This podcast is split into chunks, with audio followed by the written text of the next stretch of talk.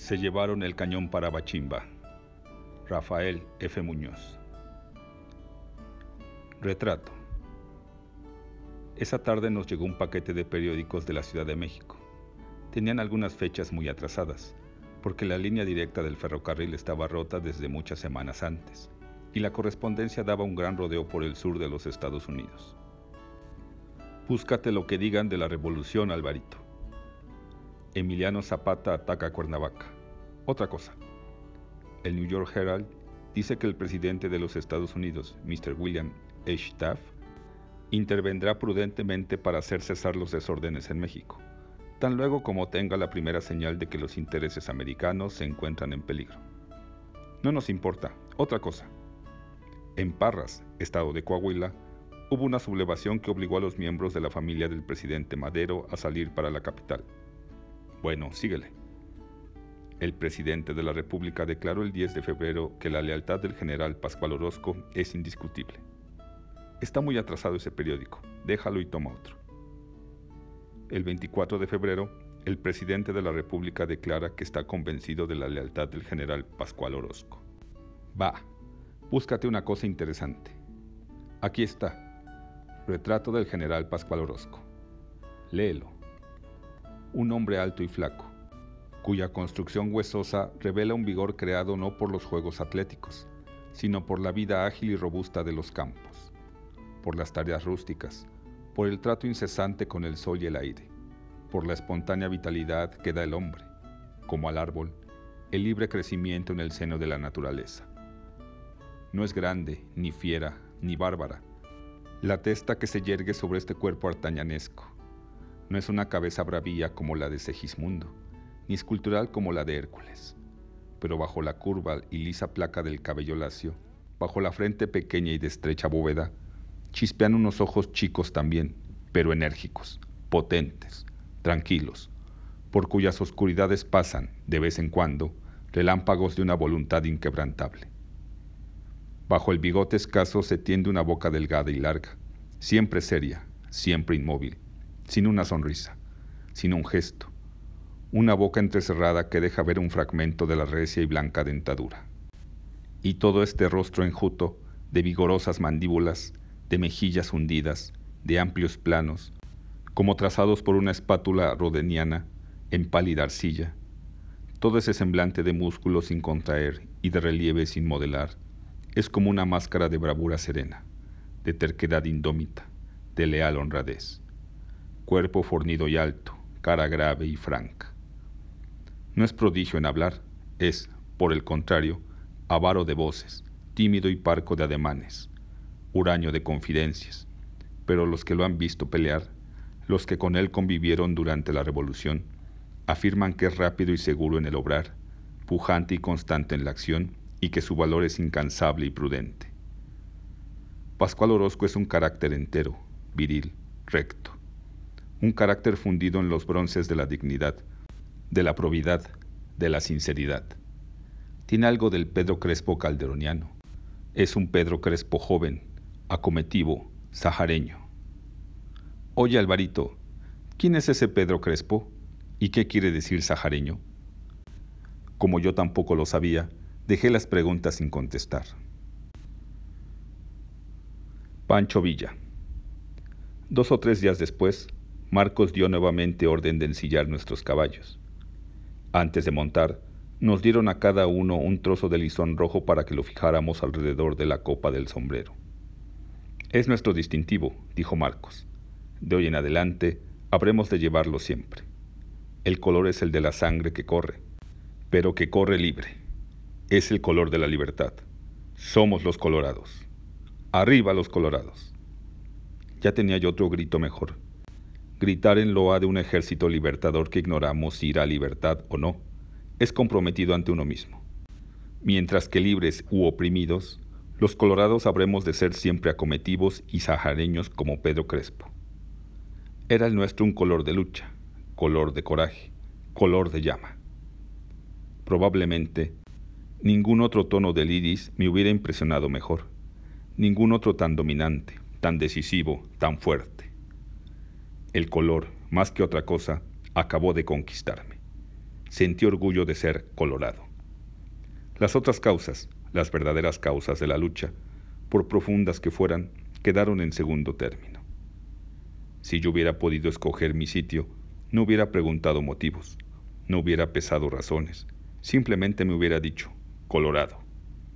En ese momento, el panorama de los hombres quedó dividido, ante mi vista, por la cinta roja que se ajustaba como una corona a la copa de mi sombrero. Dentro, los colorados, fuera, todos los demás. ¿Qué pretendíamos los colorados? ¿En qué había sido traicionada la revolución? ¿Por qué los que están fuera del círculo, que ayer eran amigos de nuestros jefes, se han colocado ahora en contra de nosotros? No lo sabía ni me preocupaba por saberlo. Yo era colorado y nada más. Arriba los colorados. ¿Arriba de dónde? ¿Arriba de quién? No importaba. El triunfo radica en subir. Montamos a caballo y partimos tras de Marcos Ruiz, atravesando, en esta ocasión, la ciudad rumbo al poniente. En algunas calles transversales, otros grupos aparecieron uniéndosenos. Más hombres, al galope de sus caballos, nos alcanzaron también. Todos llevaban en sus sombreros anchas cintas rojas. Arriba los colorados. Cuando llegamos a la calzada final, la que recoge y entrega a la ciudad los vientos y los olores del campo, el tropel la llenaba. Marco se hizo a un lado y se detuvo para verlo pasar, observando a los hombres fijamente. Cinco o seiscientos. Habló como para que no lo oyera nadie. Son bastantes. Y al galope, seguido por mí, se puso otra vez al frente de la columna. Atrás, muy atrás, tanto que Marcos no lo había alcanzado a contar, venía con sus oficiales Pascual Orozco. No era el llano el que nos recibía al salir de la ciudad, sino una sucesión de colinas, sin otra cosa que piedras en la superficie. Grupos de cinco o seis hombres iban delante. Subían al lomo de cada eminencia y nos hacían señal de avanzar. Cuando nosotros llegábamos arriba, ya ellos iban subiendo otra ladera.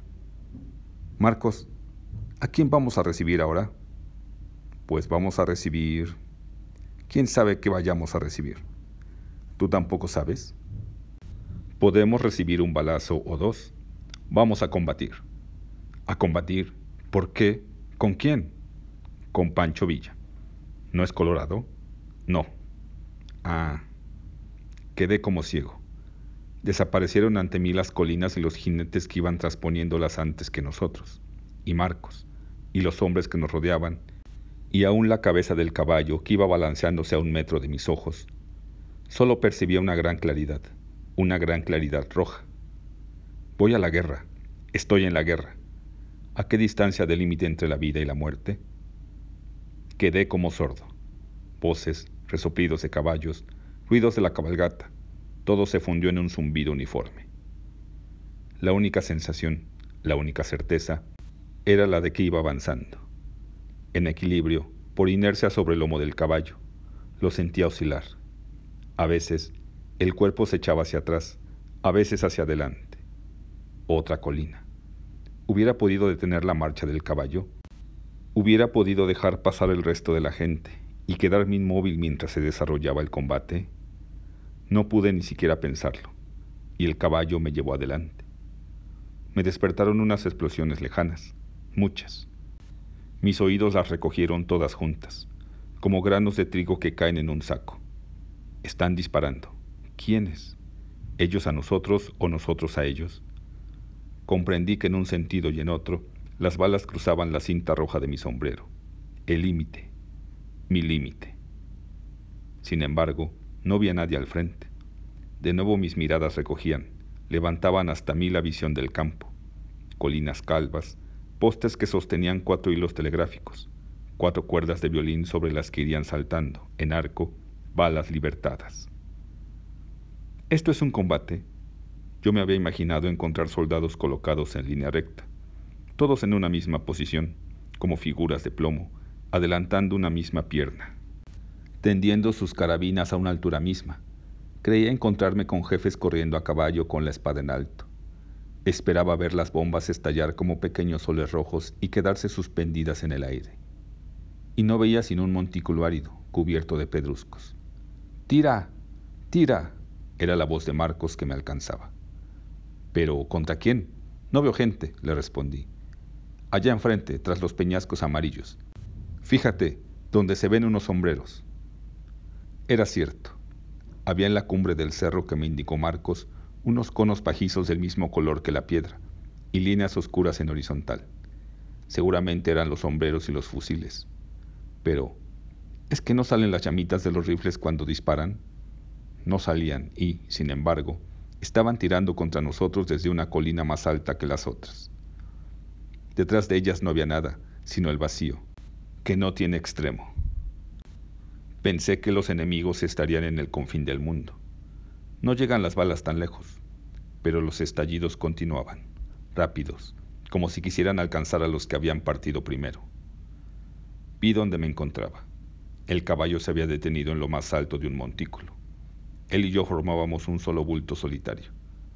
No comprendo por qué se detuvo precisamente allí, cuando hubiera podido parar antes, cuando nada le impedía avanzar aún. Atrás de mí, los colorados habían echado pie a tierra, y mientras unos cuantos se llevaban a la caballada a protegerla detrás de los cerros, los demás se acostaron de barriga en el suelo, y, como los del otro bando, no asomaban del perfil de las colinas, sino sombreros y rifles. Di media vuelta al caballo y me fui atrás de la línea, en el bajo, entre dos dunas. Desmonté, saqué la carabina de la funda, me tendí en el suelo y disparé hacia el cerro de enfrente. Algún tiempo después cesó el fuego, no sé ni cuánto duraría. Montamos de nuevo y regresamos a la ciudad lentamente, todos revueltos. No conocía a ninguno de los que me rodeaban. Salía gente a vernos y, para anunciarles el resultado del combate, algunos de los nuestros gritaban a cada rato. Le pegamos a Pancho Villa. Arriba los colorados. Yo no sabía nada. Yo seguía cabalgando entre la multitud con las ropas sucias de tierra. Ya casi en el centro de la ciudad, Marcos, que impaciente iba y venía por un flanco de la columna, me vio. Detuvo el galope de su caballo un instante y corrió luego en línea recta hacia mí. ¡Qué susto me diste! dijo. Creí que te habías quedado. ¿Eres muy valiente o eres muy bruto? Arriba los colorados. Vanguardia. Marcos Ruiz recibió, días después, una orden de partir. Ya no sería solamente para salir unas cuantas horas a pasear a caballo por las afueras de la ciudad, sino para dejarla por tiempo indefinido. Y nos estuvimos preparando toda la noche, limpiando las armas, arreglando las monturas, errando los caballos, requisando cuanta mula hubo en la ciudad para cargarla con cajas de parque. Varias mujeres estuvieron toda la noche moliendo maíz tostado en sus metates y, revolviéndolo con piloncillo, produjeron el pinole, el alimento del campesino y del caminante allá en el norte. Nos dieron a cada uno un saco como de tres kilos. Era la ración alimenticia para tres días. Con un puñado de pinole y un trago de agua de tu cantimplora, muy bien te pasas el día, todos estaban acostumbrados a esa dosis, yo no, y pensé que podía pasar hambre. Había que salir antes de que nos viera el sol, pero no fue posible. A última hora no servían unos arneses de las mulas. Faltaban varias cajas del parque que tenían que enviarnos del cuartel general, y Marcos había salido a la casa de Orozco a pedir las últimas órdenes. Estaba mi calle llena de hombres, unos a caballo, otros fumando sentados a la orilla de las banquetas, en espera de la orden de marcha y de asémilas cargadas. De la casa salían los oficiales llevando sus cobijas de abrigo, su ropa enrollada en largos chorizos, para amarrarla así en la parte posterior de la silla de montar. Calzadas las espuelas sobre la mitaza de cuero, sujetos los sombreros por el barboquejo atado bajo la nariz, colgando la cuarta, de correas trenzada, en la muñeca. Salían y volvían a entrar por lo que se les hubiera olvidado. Entré yo también, por hacer algo. Vi las cortinas rasgadas en pedazos por quienes habían querido hacer mantillas de terciopelo para sus caballos, los muebles derribados, los objetos revueltos, las caballerizas vacías, ropas sucias abandonadas, papeles rotos. Todo el que salía se llevaba lo que pudiera servirle, aun cuando no fuera de él, y abandonaba lo superfluo en el patio, en los corredores, en los cuartos. El desastre de mi casa no me afectó. Había perdido el interés por todo ello. La nueva vida me apasionaba, mientras la antigua, si vida había sido, la consideraba como mi lastre. por fin, iba a estar fuera de aquella casa, para sentirme igual a los otros y que no hubiera motivo para que ellos me miraran como un extraño. Iba a partir a la guerra únicamente por mi gusto, como sin excepción lo hacían todos los demás. Y queriendo ser como ellos, siendo quizá como ellos, ya para salir, corté yo también un cuadrado de peluche carmesí para mantilla de mi caballo y derribé a puntapiés una columna sobre la que había pasado muchos años, con un libro abierto en una mano y un espadón de bronce en la otra, una figura de mujer que simboliza la ley. Estallaron los mármoles al chocar contra el suelo y salí pisoteándolos, satisfecho de mí mismo.